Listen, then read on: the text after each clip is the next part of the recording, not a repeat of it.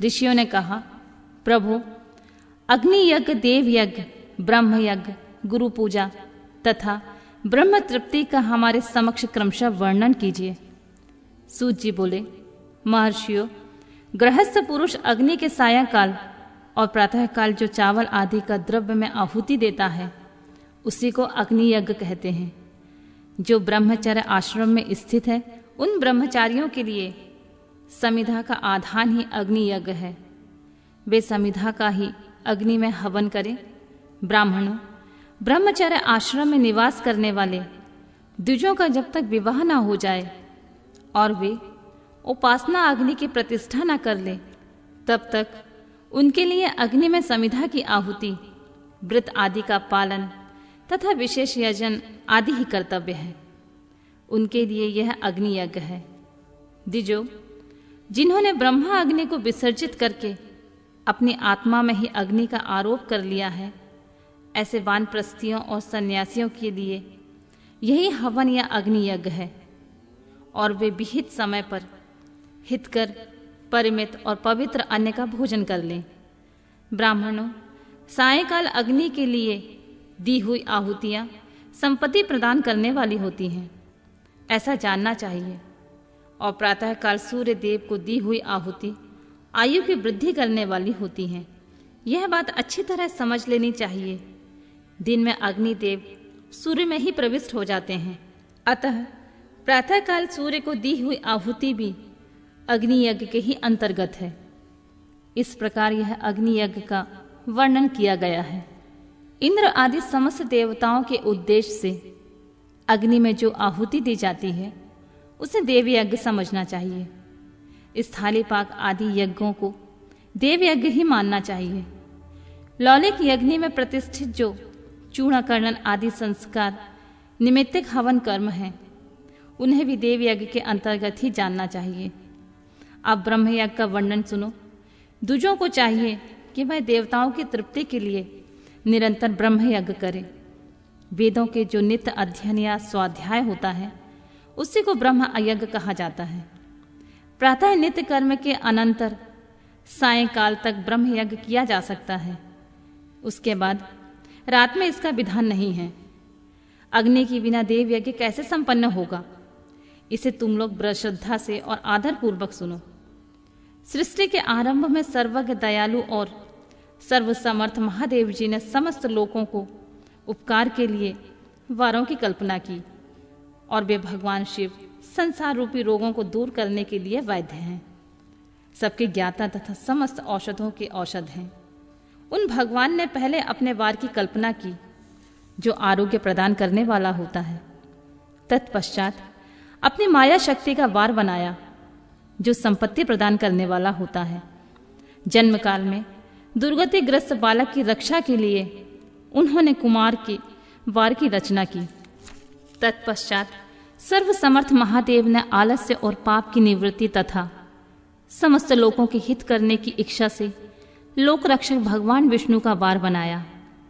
इसके बाद सबके स्वामी भगवान शिव ने पुष्टि और रक्षा के लिए आयुकर्ता, त्रिलोकष्टा, परमेष्टि ब्रह्मा का आयुष कारक वार बनाया जिससे संपूर्ण जगत के आयुष की सिद्धि हो सके। इसके बाद तीनों लोकों की वृद्धि के लिए पहले पुण्य पाप रचना हो जाने पर उनके करने वाले लोगों को शुभ शुभ फल देने के लिए भगवान शिव ने इंद्र और यम के वारों का निर्माण किया। ये दोनों वार क्रमशः भोग देने वाले तथा लोगों को मृत्यु भय से दूर कराने वाले हैं। इसके बाद सूर्य आदि सात ग्रहों को जो अपने ही स्वरूप भूत तथा प्राणियों के लिए सुख दुख के सूचक हैं, भगवान शिव ने उपयुक्त सातों वारों का स्वामी निश्चित किया। वे सब के सब ग्रह नक्षत्रों के ज्योतिर्मय मंडल में प्रतिष्ठित हैं।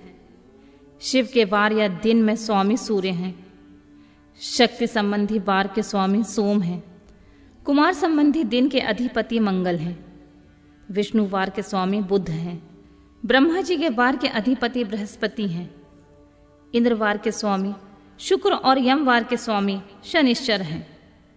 अपने अपने वार में हुई उन देवताओं की पूजा उनके अपने अपने फल को देने वाली होती हैं। सूर्य आरोग्य के और चंद्रमा संपत्ति के दाता हैं। मंगल व्याधियों को निवारण करते हैं। बुध पुष्टि देते हैं। बृहस्पति आयु की वृद्धि करते हैं। शुक्र भोग देते हैं और शनिश्चर मृत्यु का निवारण करते हैं। ये सात वारों के क्रमशः फल बनाए गए हैं जो उन उन देवताओं की प्रीति से प्राप्त होते हैं। अन्य देवताओं का भी पूजा का फल देने वाले भगवान शिव ही हैं। देवताओं की प्रसन्नता के लिए पूजा के पांच प्रकार की ही पद्धति बनाई गई है। उन उन देवताओं के मंत्रों का जप यह पहला प्रकार है। उनके लिए होम करना दूसरा, दान करना तीसरा, तप करना चौथा, किसी वेदी पर, प्रतिमा पर, अग्नि में अथवा ब्राह्मण के शरीर में आराध्य देवता की भावना करके सोलह उपचारों से उनकी पूजा या आराधना करना पांचवा प्रकार है। इनमें पूजा का उत्तरोत्तर आधार श्रेष्ठ है। पूर्व पूर्व के अभाव में उत्तरोत्तर आधार का अवलंबन करना चाहिए।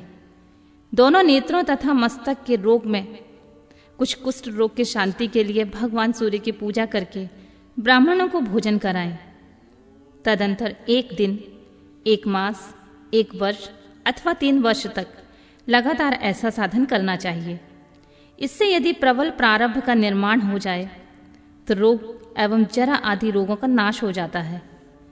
इष्ट देव के नाम मंत्रों का जाप आदि साधनवार आदि के अनुसार फल देते हैं।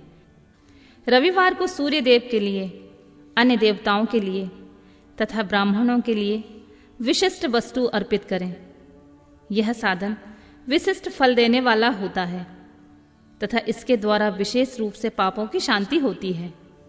सोमवार को विद्वान पुरुष संपत्ति की प्राप्ति के लिए लक्ष्मी आदि की पूजा करें तथा सपत्निक ब्राह्मण को घृतपक अन्न का भोजन कराएं। मंगलवार को रोगों की शांति के लिए काली आदि की पूजा करें तथा उड़द, मूंग और अरहर की दाल आदि से युक्त अन्न भोजन ब्राह्मणों को कराएं। बुधवार को विद्वान पुरुष दही युक्त अन्न से भगवान विष्णु का पूजन करें। ऐसा करने से सदा पुत्र, मित्र और कलत्र आदि की पुष्टि होती है। जो दीर्घायु होने की इच्छा रखता है वह गुरुवार को देवताओं की पुष्टि के लिए वस्त्र, यज्ञोपवीत तथा घृत मिश्रित खीर से यजन पूजन करे। भोग की प्राप्ति के लिए शुक्रवार को एकाग्रचित होकर देवताओं का पूजन करना चाहिए और ब्राह्मणों की तृप्ति के लिए षड्रस युक्त भोजन दें। इस प्रकार स्त्रियों की प्रसन्नता के लिए सुंदर वस्त्र आदि का विधान करें। शनिश्चर अल्प मृत्यु का निवारण करने वाला होता है। उस दिन बुद्धिमान पुरुष रुद्र आदि की पूजा करे। तिल के होम से, दान से देवताओं को संतुष्ट करके ब्राह्मणों को तिल मिश्रित अन्न भोजन कराएं। जो इस तरह देवताओं की पूजा करेगा वह आरोग्य आदि का फल का भागी होगा। देवताओं के नित्य पूजन, विशेष पूजन, स्नान, दान, जप, होम तथा ब्राह्मण तर्पण आदि एवं रवि आदि वारों में विशेष तिथि और नक्षत्रों का योग प्राप्त होने पर विभिन्न देवताओं के पूजन में सर्वज्ञ जगदीश्वर भगवान शिव ही उन उन देवताओं के रूप में पूजित हो सब लोगों को आरोग्य आदि फल प्रदान करते हैं। देश, काल, पात्र, द्रव, श्रद्धा और लोकों के अनुसार उनके तारतम्य क्रम का ध्यान रखते हुए महादेव जी आराधना करने वाले लोगों को आरोग्य आदि का फल देते हैं। शुभ मांगलिक कर्म के आरंभ में और अशुभ अंत्योष्टि आदि कर्म के अंत में तथा जन्म नक्षत्रों के आने पर गृहस्थ पुरुष अपने घर में आरोग्य आदि की समृद्धि के लिए सूर्य आदि ग्रहों का पूजन करे। इससे सिद्ध होता है कि देवताओं का यजन संपूर्ण अभीष्ट वस्तुओं को देने वाला है। ब्राह्मणों का देव यजन कर्म वैदिक मंत्र के साथ होना चाहिए। यहाँ ब्राह्मण शब्द क्षत्रिय और वैश्य का भी उपलक्षण है। शूद्र आदि दूसरों का देव यज्ञ तांत्रिक विधि से होना चाहिए। शुभ फल की इच्छा रखने वाले मनुष्य को साथ ही दिन में अपनी शक्ति के अनुसार सदा देव पूजा करना चाहिए। निर्धन मनुष्य तपस्या, व्रत आदि का कष्ट सहन आदि द्वारा धनी धन के द्वारा देवताओं की आराधना करे। वह बार बार श्रद्धापूर्वक इस तरह धर्म का अनुष्ठान करता है और बारंबार पुण्य लोकों के नाना प्रकार के फल भोगकर पुनः इस पृथ्वी पर जन्म ग्रहण करता है। धनवान पुरुष सदा भोग सिद्धि के लिए मार्ग में वृक्षादि लगाकर लोगों के लिए छाया की व्यवस्था करें। जलाशय, कुआं, बावली और पोखरे बनवाएं।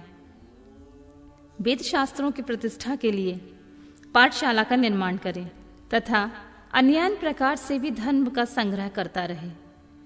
धनी को यह सब कार्य सदा ही करते रहना चाहिए। समय अनुसार पुण्य कर्मों की परिक्रमा से अंतःकरण शुद्ध होने पर ज्ञान की सिद्धि होती है। द्विजो, जो इस अध्याय को सुनता, पढ़ता अथवा सुनने की व्यवस्था करता है उसे देवयज्ञ का फल भी प्राप्त होता है।